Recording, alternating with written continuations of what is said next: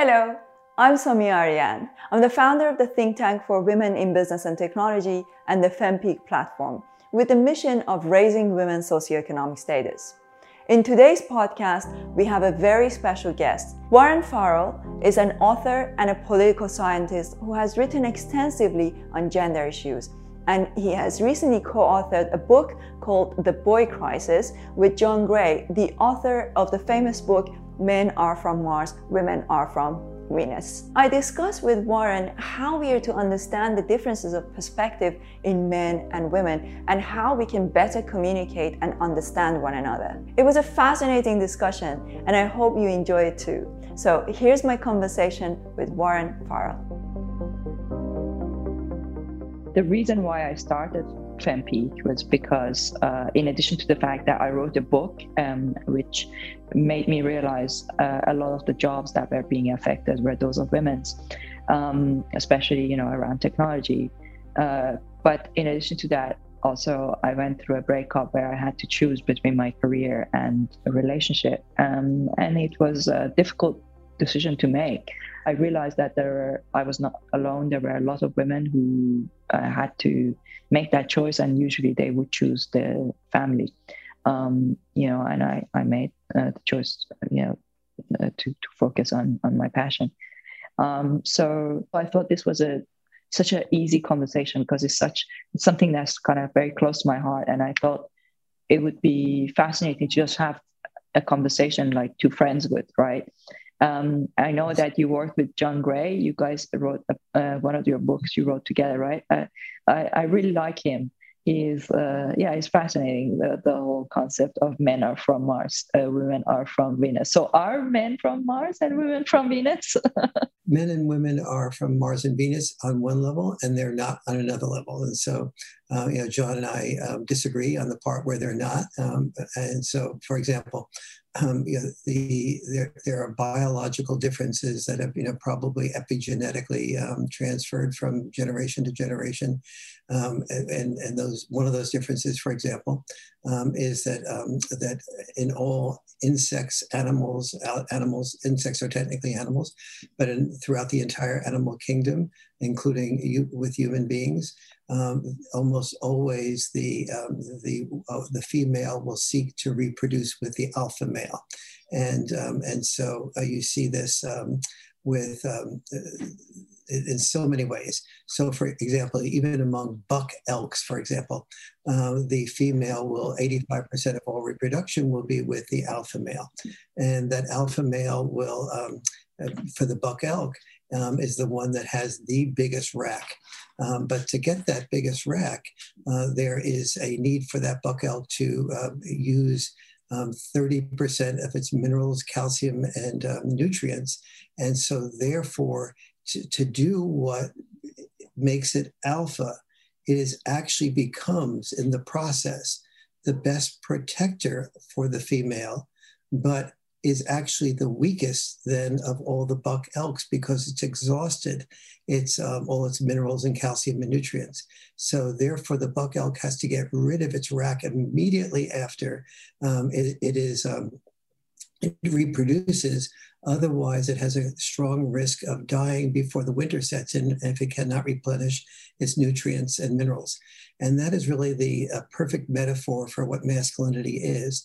Um, it's, it is what makes you attractive to a female, but it's also what makes you the weakest, even as you appear the strongest.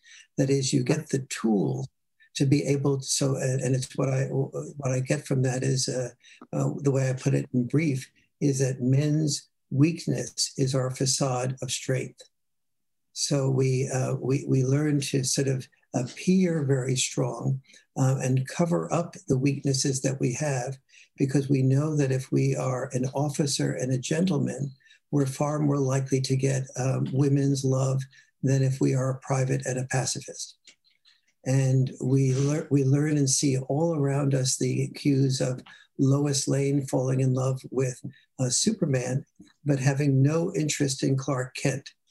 Um, but Clark Kent was the touchy, the feely, the sensitive one.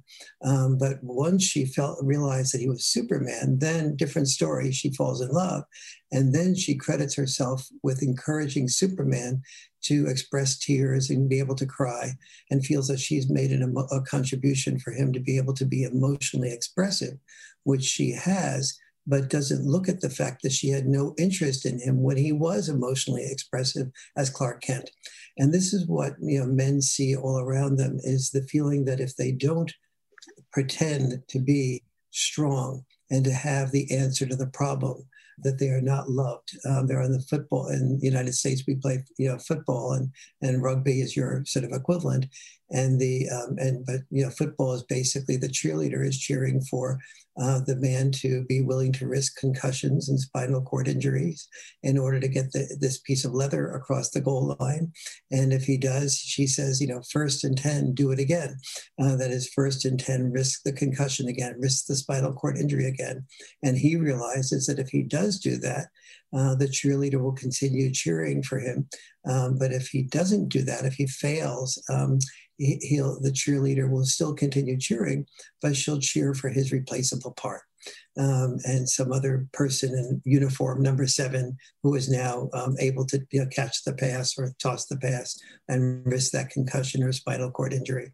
So the signals to men all over the place are that you know that women uh, want men who are caring, expressive, loving, and um, but they only want them within the framework of the men who are able to be good performers, who are able to succeed, um, and then and, but the but without anyone understanding, including men not understanding, that the process it takes to become successful at work is often in tension with the process that it takes to become successful in love. So, for example, if you're if I'm at work and you're approaching me um, uh, and you're an engineer and I'm at Boeing Aircraft, let's say, you have this greatest new engine. And I'm thinking, you know, it's perfectly appropriate for me as a CEO uh, to be thinking while you're talking, I'm thinking to myself, okay, is this the best engine out there? Who are the other people I need to check with to make sure it is? What type of credibility does this woman have? If it, if it is the best engine out there, how am I going to integrate this into our Chinese um, infrastructure? And I'm thinking about all these things while you are making your presentation. That's a sign of a good CEO. But if, if you're my wife and you are saying I had a tough day at work and with the you know with my, my work at Boeing and whatever, um, and I say you know and I'm and I'm solving your problem while you're talking, you don't feel heard by me, you don't feel listened to me, you don't feel empathized with me, um, and so the very qualities that it took for me to become successful as a CEO were, were in tension with, often the opposite of the qualities that it took me to be successful as a loved one. And, um, and if we had children, then it would be the same thing with the children. The children would really first they'd want me to hear them, and then secondly they'd maybe maybe have an interest in the uh, in my having some solutions. But most for the most part, the hearing of somebody we love is the solution men do not learn that. When I'm working with CEOs, I have to basically, um, you know, they they they say their their attitude is, my wife has just had a problem. That's for me like seeing my wife um, bleeding. And Warren, from my perspective, if I don't take out a, um, um, a band aids and cover up that bleeding, uh, so she's no longer bleeding, I'm not loving her. And I go, well, the, the way to love her the way to, the way to put that band-aid on is merely to hear her. That CEO, sir, is the solution. The hearing. Now, she may later ask you for, well, what are your ideas about a solution? And the, the even then, when I'm at my best as a husband, uh, my wife owns a, a, PR firm, and she asked me for the solution. I say, uh, before, when I'm at my best, I listen usually for about an hour or so first.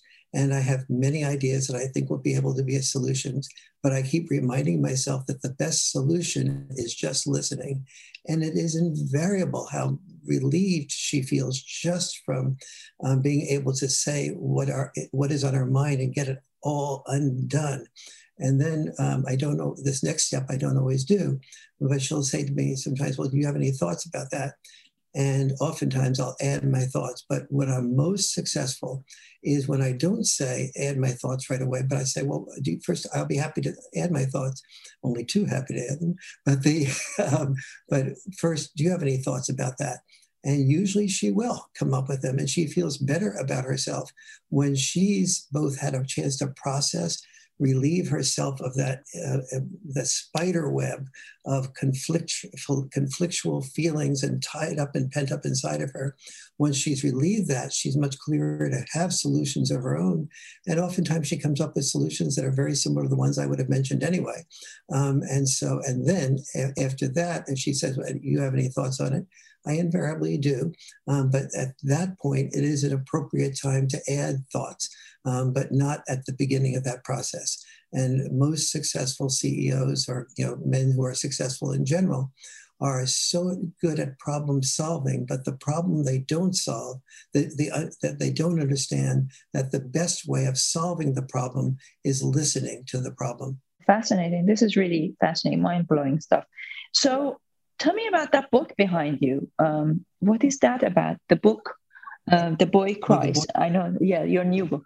That's the book that John and I, um, I, I, wrote basically the first um, 80% of it. And John is much more knowledgeable about things like ADHD and what types of nutri- uh, nutrition and so on uh, you need to have to be able to both prevent ADHD to begin You know, with. I have ADHD. Then, I didn't know that. Then that last of uh, five chapters that he wrote are really good on that. I need to get that book. Get, okay. People get together with John.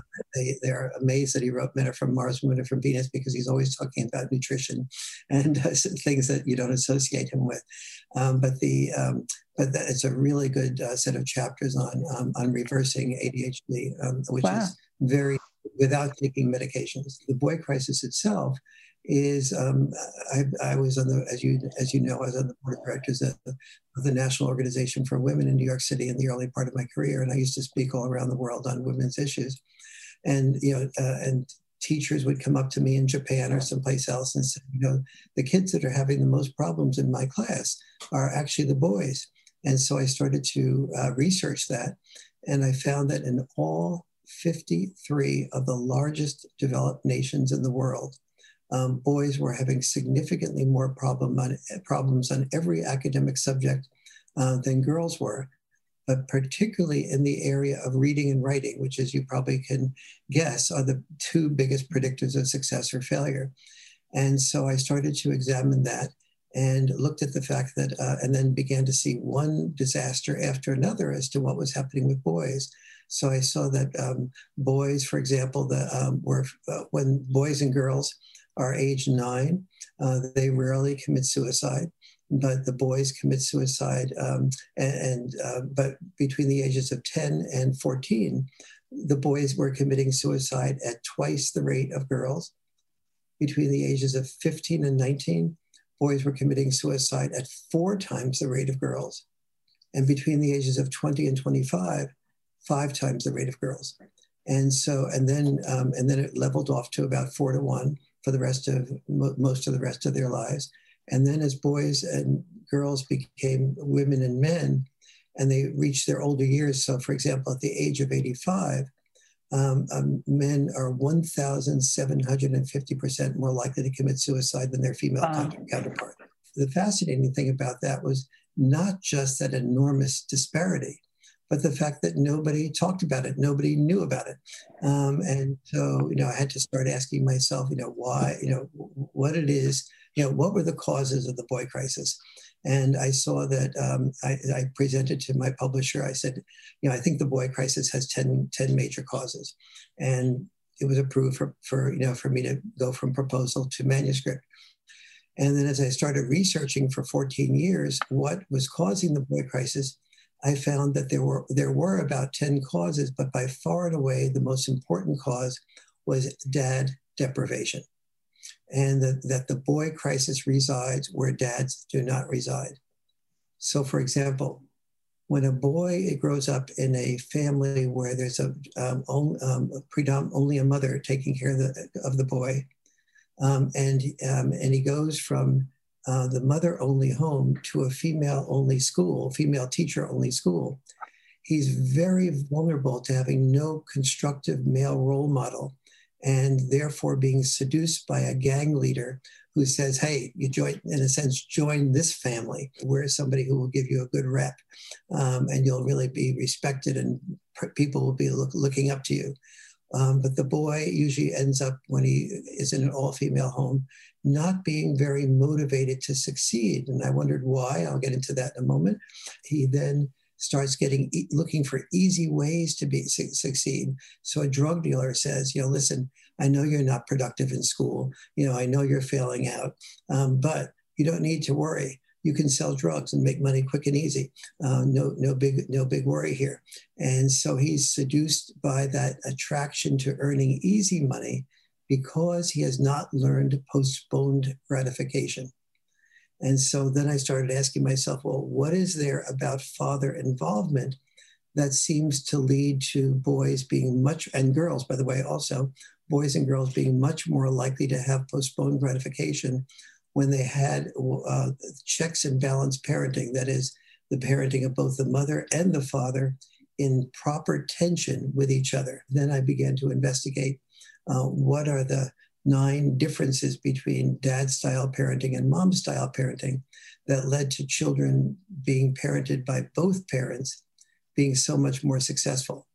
And then I mm-hmm. began that the children who were parented by both parents, and then they went to a female teacher only school in elementary school, that was not as good as if they went to a school that had male role models, but it wasn't disastrous. It wasn't a big mm-hmm. thing. It was just, uh, statistically speaking, the, the, difference was minimal. Um, so I started to see that more, while male teachers were very important for children who didn't have good male role models on, um, growing up, but particularly good biological dads being involved with their, them. Um, that male teachers were extremely important um, as good male, constructive male role models. Um, but if the if the father if the father and the mother were both working in the family together and actively involved in, with the family, then the children um, didn't the the lack of male teachers was not such a big difference. So I began to see that the the dad involvement was more important than the male teacher involvement and that was mm-hmm. just the beginning of a whole series of understandings about you know what is there that dads do that are so misunderstood like roughhousing appears to just be a dad playing with the children. Um, and you know it seems like the father is just one more child himself. And and it worries the mother that the father's being irresponsible because the children will get hurt. And you know usually about you know the mother's right about 99% of the time uh, the children do get hurt but she doesn't realize nor does the father realize or articulate to the mother why he still continues doing the roughhousing what's you know what are the unconscious things he tends dads tend to do that lead to children who do roughhousing with their brothers and sisters and other um, kids in the neighborhood having more empathy than children who don't I mean, can you imagine a dad saying to uh, the mom, "Yeah, I want a roughhouse with the children so they have more empathy"? Well, mm-hmm. almost nothing more counterintuitive than the connection between you know roughhousing and empathy.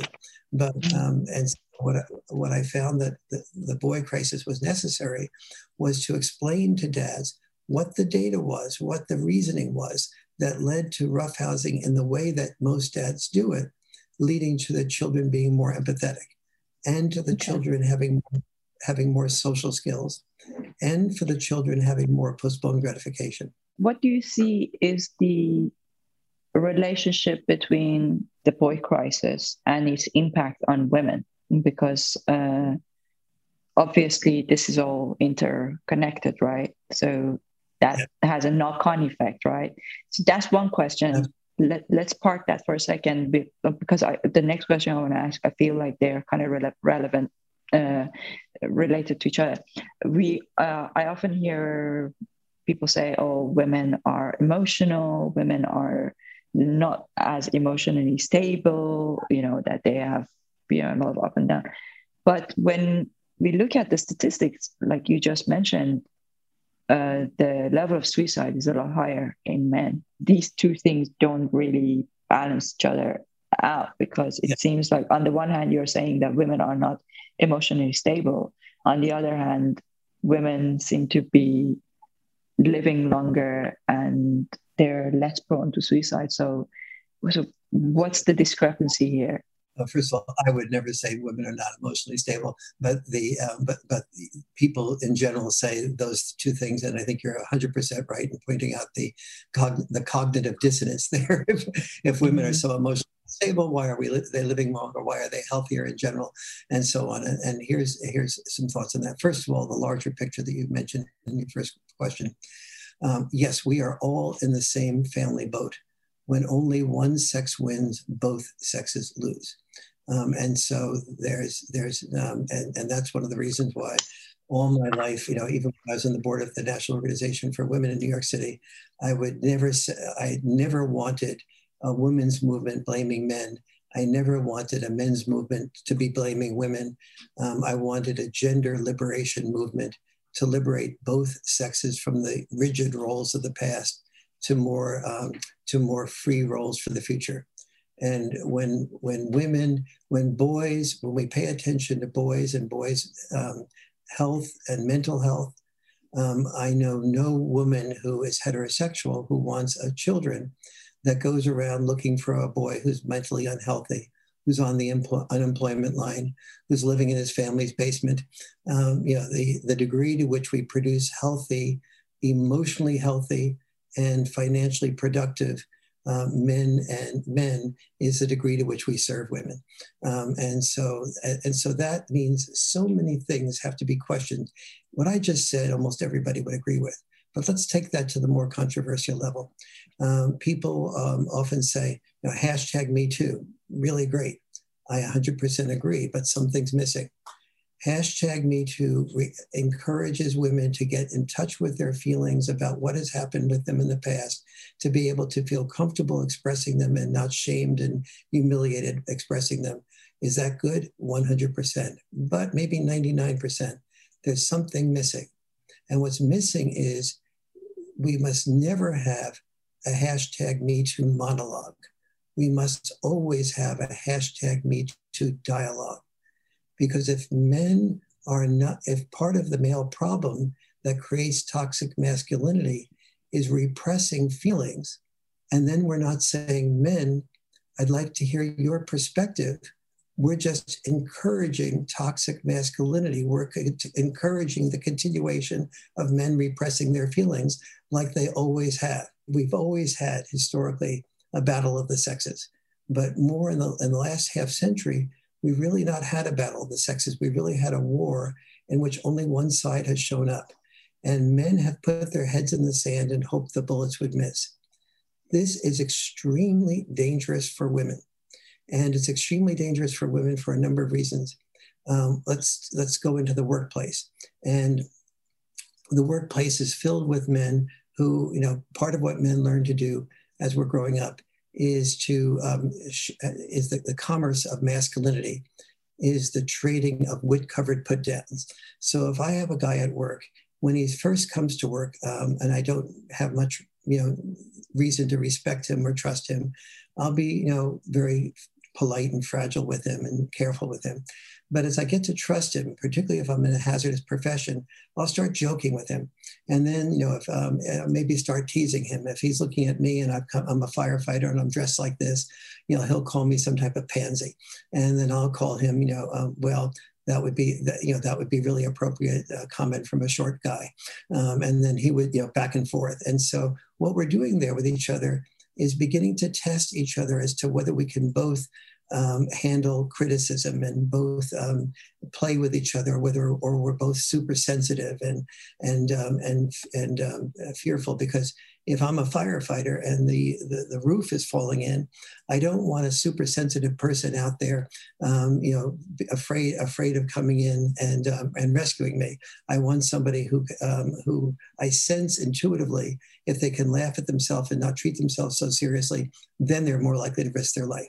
Now, take that same behavior pattern, uh, the trading of wood covered put downs, and, and, and transfer that over to a female at work um, in a corporation. And um, a guy comes in and says, "Oh, your you know your shirt really looks like you're um, uh, you're more a man than a woman. I, have, I see you're having a man button up shirt." And he starts teasing. Now he would only start that teasing and comment when he began to trust the woman enough to respect that she could handle it.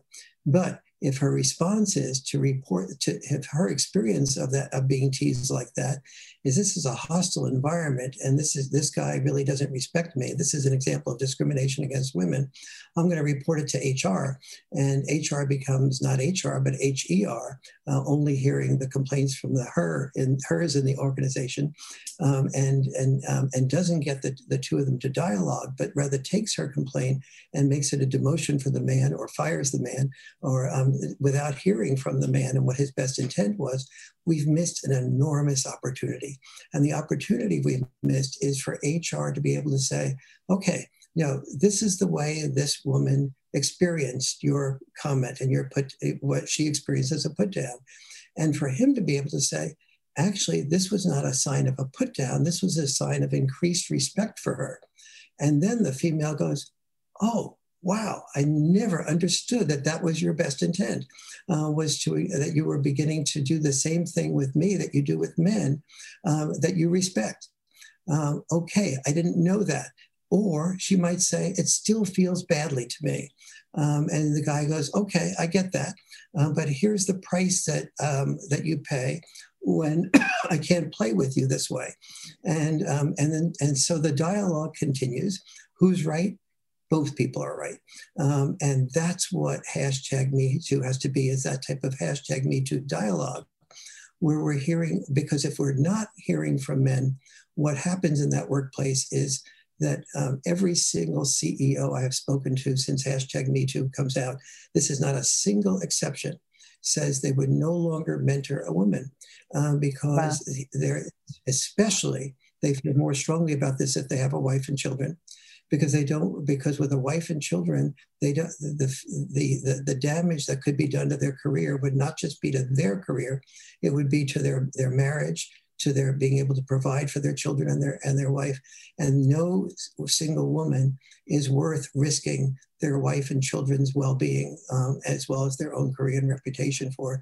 And so men are just beginning to to fear this despite the fact that most people don't know that on average, as Cynthia Epstein um, showed a number of years ago, that uh, when there's females above a woman at work and there's males above a woman at work, the male is more likely to be willing to mentor the woman and mentor that woman successfully, uh, even when there's equal numbers of females at that same position at work.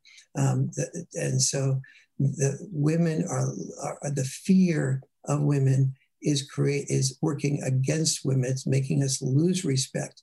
Um, and so we, we need to have that that dialogue though would help women say okay um, men say okay if there is a misunderstanding and it goes to hr i'll be heard and she'll be heard. And the and what hr will facilitate is making sure i hear her non-defensively and she hears me non-defensively. And the outcome will potentially be both of us getting a deeper understanding of how to be heard.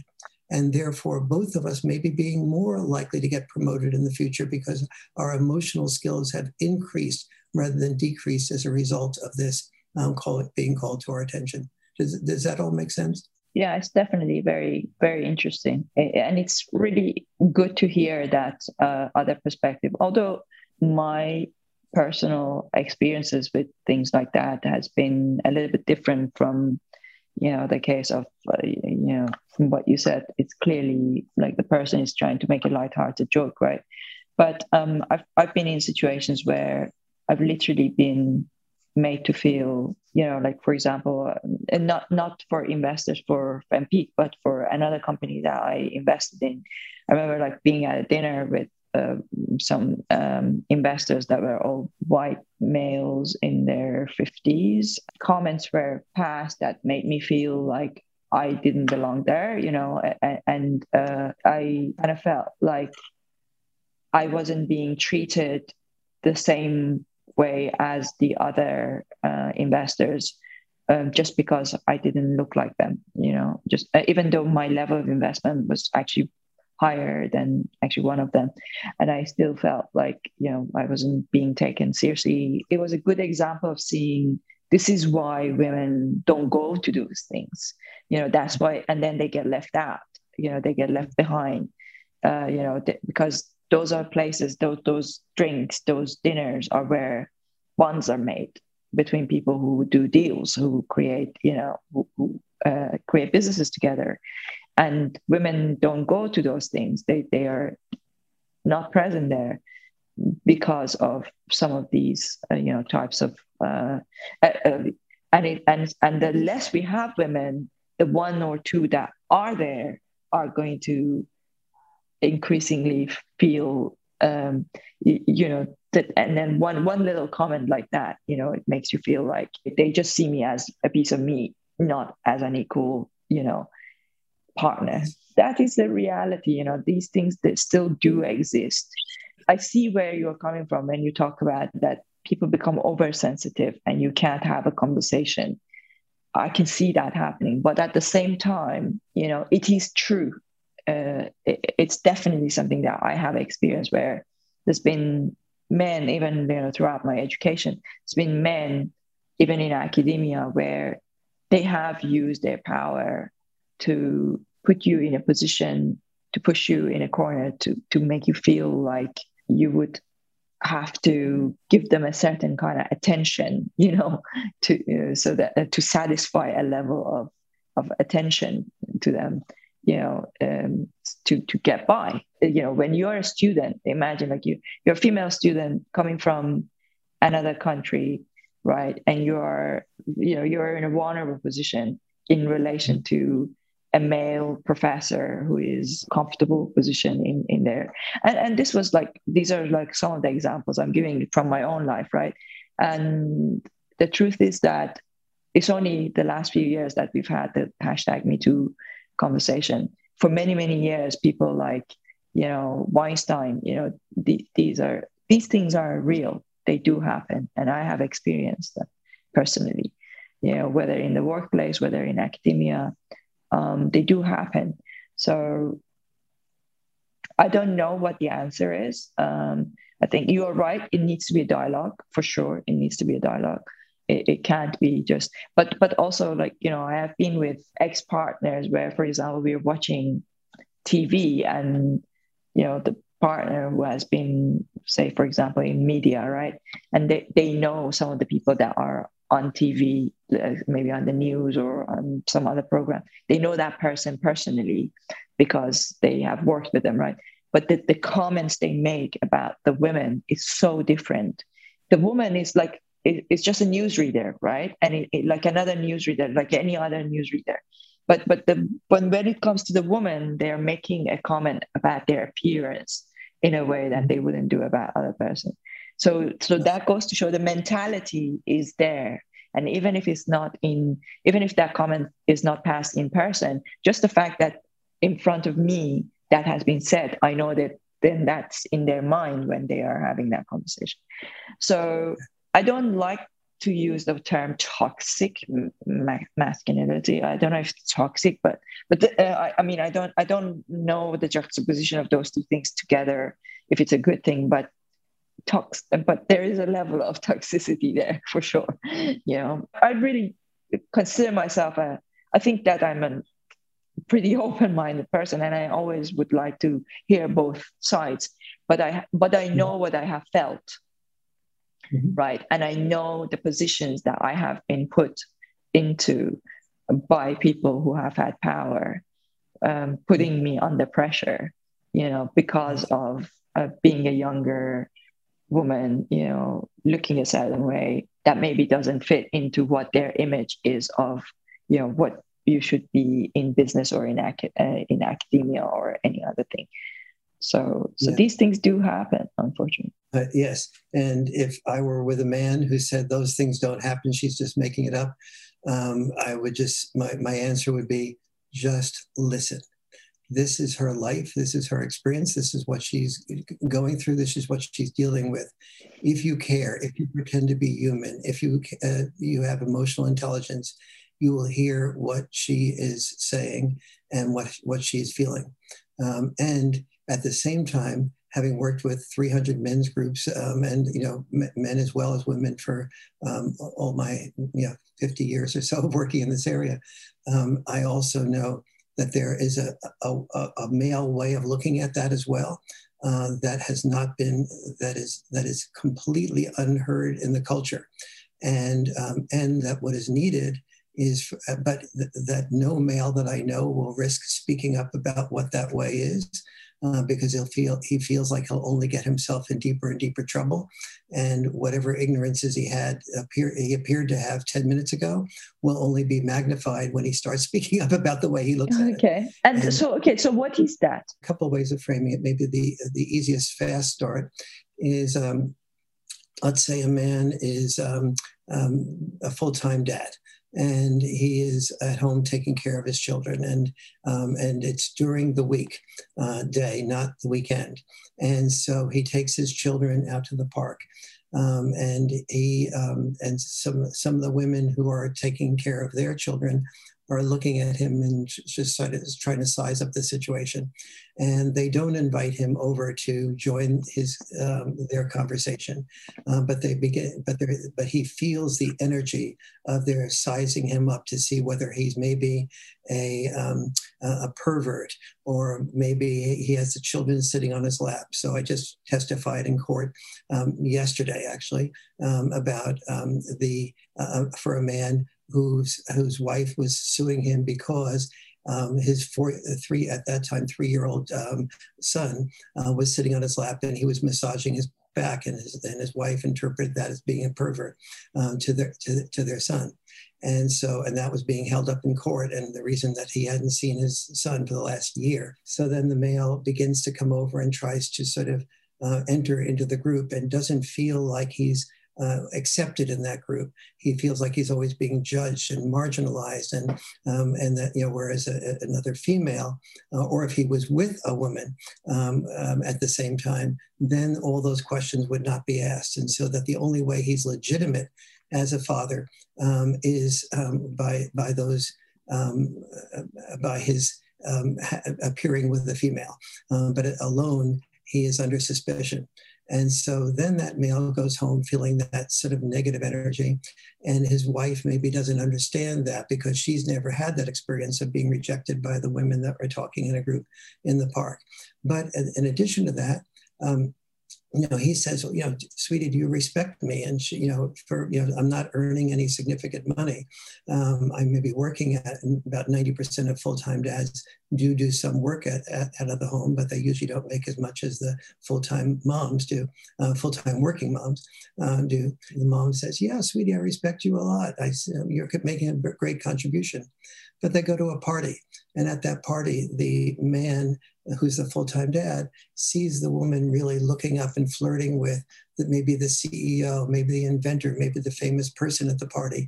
And so he begins to feel like uh, gee you know um, i'm being told that i'm respected uh, for being a full-time dad but i see my wife flirting with the guys at that party who are really successful. And i'm fearing that she doesn't respect me as much. And we know um, that that the marriages that succeed where a man is full-time dad um, are the ones where the woman has a lot of respect for the man. But we also know that many women don't even realize when they are showing the signs of disrespect in the same way that many men didn't realize they were showing signs of disrespect in the in what you picked up from that. Let's say that male is an elementary school teacher and he enters as an elementary school teacher um, a, an, an, atmosphere where the other teachers are saying uh, in class, you know, the future is female. They're trying to encourage their students to really, you know, um, understand that you know, go women, go empower women. And he makes some type of comment like, you know, gee, that you know, the you know, we have Jimmy and uh, the kids, the boys in our class are doing worse than the girls are in the class, and we're saying the future is female. This is not encouraging boys uh, to look out for the future, uh, to, to feel encouraged about the future of themselves. And the women go, you know, what are you, anti women? Um, are you misogynist? And he learns from that type of response that he gets, he better never shut, he, you know, if he wanted to you know get tenure in that school or or just get along with the 90% of female faculty he'd better just shut his mouth and he and he does shut his mouth and he puts his head in the sand, which we remember is already a male problem, is shutting one's mouth about feelings because you know talking about feeling, he knows inherently that women fall in love with those alpha men, not the non-alpha men, and that when a man complains, it seems like to a woman that he's whining. And and women don't fall in love with whining men; they fall in love with the alpha men and if he and whining feels to a woman like a man uh, like a nail scratching on a chalkboard it just doesn't feel right to you know to really have a respect for a whining man. He knows all that. He doesn't necessarily able he doesn't usually articulate it partially because the great majority of men don't even know what their whole emotional um, web is, and so they have they know that they're not won't be respected for sharing their weaknesses or their complaints or their fears or their feelings, and so they just learn don't go in your psyche where to a place where that will force you to make a decision between telling the truth and um, or and getting demoted or getting ridiculed. Just don't go there. And then that becomes part of toxic masculinity.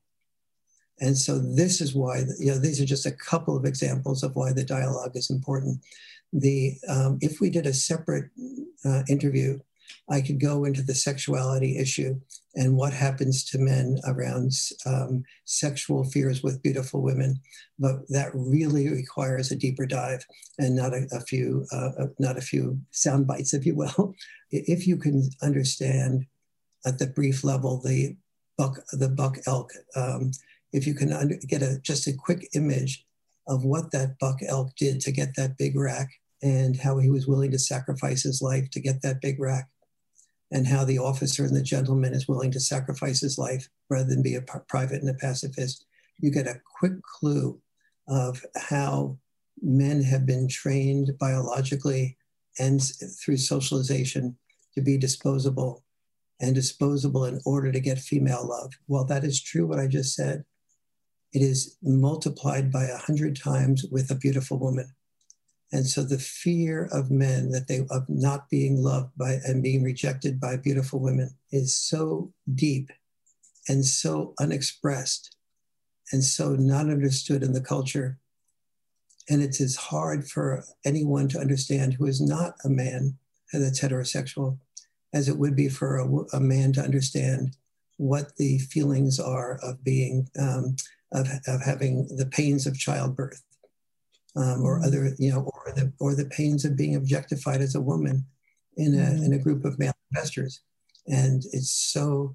But that's the way we need to walk in, a mile in each other's moccasins. That's the next evolutionary shift. That is real feminism. That is empowering women. That is mm-hmm. increasing mm-hmm. the respect for women, and that is increasing the love that will support our children um, in a way of being more empowered to communicate with each other for the next generation if we want our children to be able to move there. This is interesting. See, nobody ever explains it this way. You know, it, it, it just sort of makes you um, think about things in a in a completely different way. I think we need more of these kinds of conversations. Nobody has ever explained it to me quite that way. Um, tell me about. Let's talk about the power struggle. Is the power struggle between men and women unavoidable you know what i'm trying to get at is it's like you know how you said about so women tend to be attracted to the alpha male right? I consider myself an alpha female but i like an alpha male like, right? I don't i i don't think i wouldn't enjoy being with somebody who is not equally uh, alpha you know whatever that means you know? To, to me alpha means like you know they're like signs, right? Like, for example, I like a man who can command a room, you know, who can have presence, right? Charisma. But I have those things as well, right? I can command the room. I have charisma. And I want a man who can, who have all of, has all of those things and is not intimidated by me having them too. And uh, that usually doesn't happen. Like most of the time, there's like, uh, you know, I'm a Nietzschean. I studied philosophy. Uh, I, I consider myself a Nietzschean. You know, I love Nietzsche. Uh, and, you know, not, Nietzsche didn't uh, exactly have a, a, successful love life. But um, one of the things that he talks about quite a lot is that the, uh, the you know the will to power right that all of life is the expression of power and i just wonder is it necessary that one sex prevails over the other uh, or is it possible to have a future uh, generation uh, you know future of humanity in a way that they both express their power and they you know i think there can be like a little bit of a dance there where there are some areas that i'm better and the other person is a little bit better. But but like on the whole it's like pretty much 50 50 but um, is the power struggle necessary for society to continue uh, or, or can we get beyond the power struggle? It starts with redefining power. Power is control over one's own life. So i wrote a book called the myth of male power. Now, that doesn't seem to be possible to be a myth because when we look at power in its normally defined ways, we look at it as people at the top of a corporate ladder, the top of a business ladder, the top of the religious ladder. And in all the tops of those corporate business religious ladders, there are males in, in, in dominance. Now, if we look at power as the way men experience power, but not the way they look at it, the way they experience power is feeling obligated to earn money that someone else spends while they die sooner. Mm. And if I were to create a workshop for on female empowerment and say, okay, women, I'm going to teach you today how to feel obligated to earn money that someone else will spend in your family while you'll die sooner. Every woman would be smart enough to go, wait a minute, that's not my definition of empowerment. And I say, if I said, well, what's your definition of power? Um, you'd probably end up, the women would come to the place of, of saying, well, my definition of power is either, um, you know, getting to the top of um, the corporate ladder like men do, or uh, my daughter feels very differently. She just wants to live a happy life. And my sister just wants to have children and raise them. Or my uh, my niece she just feels that happiness for her is um, is being able to um, live like a hippie with another man who's like a hippie and not having children at all. And so we see wait a minute power real power is not feeling obligated to climb that ladder so the people the only people that i know who really get this is and this is just stage one of the answer to your question is the the millennials in um, in Japan. In Japan, they have a word called karoshi, K A R O S. Yeah, that they die of working hard. Death at the desk or death from overwork. Well, the millennials are questioning that definition of power. And so they have a game called karoshi. And each person in that game gets a little karoshi figure. And then the people in the game each compete to get their figure to the top of the corporate business or religious ladder as fast as possible. And they do various things in the game to get to the top of the ladder. And the person who gets to the top of the ladder first commits suicide, commits not in real life, but in the game. And the, the message that the millennials are get in Japan are getting is that the typical thing that we call power in Japan of climbing to the top of the ladder was making you lose your life as a person, making you lose your emotional life, making you lose your life as a human being. It is what we've thought of as male power is competing to get to the next level on a ladder. And the only way we valued you was as a human doing. So, who are you? I am Dr. Warren Farrell, best selling author of books like The Boy Crisis, I've just put on makeup. What was my makeup? My makeup was doctor. It was best-selling author of the boy crisis. Um, and so that is not me as a human being. But if I were to go to a party and meet an attractive woman, And I said, Oh, I'm just writing. I love writing. I really experience it. And she said, Oh, have you published anything? And I said, No, no, but someday I'd like to do that. That would be my, um, yeah, that's one thing. If I said, Oh, no, I have a number of New York Times bestsellers and a number of my books have been published all around the world, the experience have, uh, by, I would ex- anticipate a different experience um, of, of, of, the way she would look at me. Um, and so I learn, um, so what, but what is happening for me? I'm not being asked, how happy are you? How fulfilled are you? Um, how emotionally intelligent are you? But rather, how much have you taken this fantasy life of writing and actually done something with it that leads to success, fame, earning of money, and that type of thing? And that's the beginning of the answer to the question about when there's a man in the room and you're looking for him to command, you're looking for a full human doing, but not a full human being. And you're beginning to sort of do something that will undermine yourself and your ability to be a have-it-all woman in the deepest sense of the word. Very interesting. Okay, we need to con- continue this conversation. I know you need to go today. So yes, let's talk about it more. Uh, so I'm going to put out this podcast, and and I'm going to get your book. And when I put out the podcast, I'm uh, uh, I'm hoping that it's going to be on Audible, so I I listen to it. What I would love to do is maybe interview you and John together because it would be good to have a like a roundtable, right, and get the different views. Because I I, I don't uh, I don't know uh, if I fully agree with uh, you know with the last uh, comment about the the command in the room, right? So I think it will be really fascinating to continue that conversation and to see the differences between yours and John's view. So uh, if it's okay with you, I'll, I'll ask Lola to follow up and try and maybe um, organize a slightly longer. Our audience is really growing. Now we have 30,000 women who have signed up so to our program so it's really it's, it's growing really nicely they're mostly in the uk and us as well so great audience for your books and um, yeah i think they would really enjoy uh, that conversation because uh, one of the pillars of our uh, what we're building is the family and relationship part. And we really need to solve this problem, right? This the problem I want to solve is like, okay, we are getting women to get become more successful, but as they become more successful, like myself, then they face challenges in their relationships. How do we yes. balance that?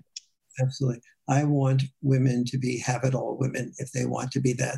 And so we'll take we'll take it from that. They Perfect. tease reputational statement that I just said about the you know the commanding man, and um, and we'll take it to a, a deeper um, level. Um, Unpack it, yes. Great to Definitely. great to talk with you. Absolutely, uh, absolutely. Take care. Thank you, Warren. Cheers.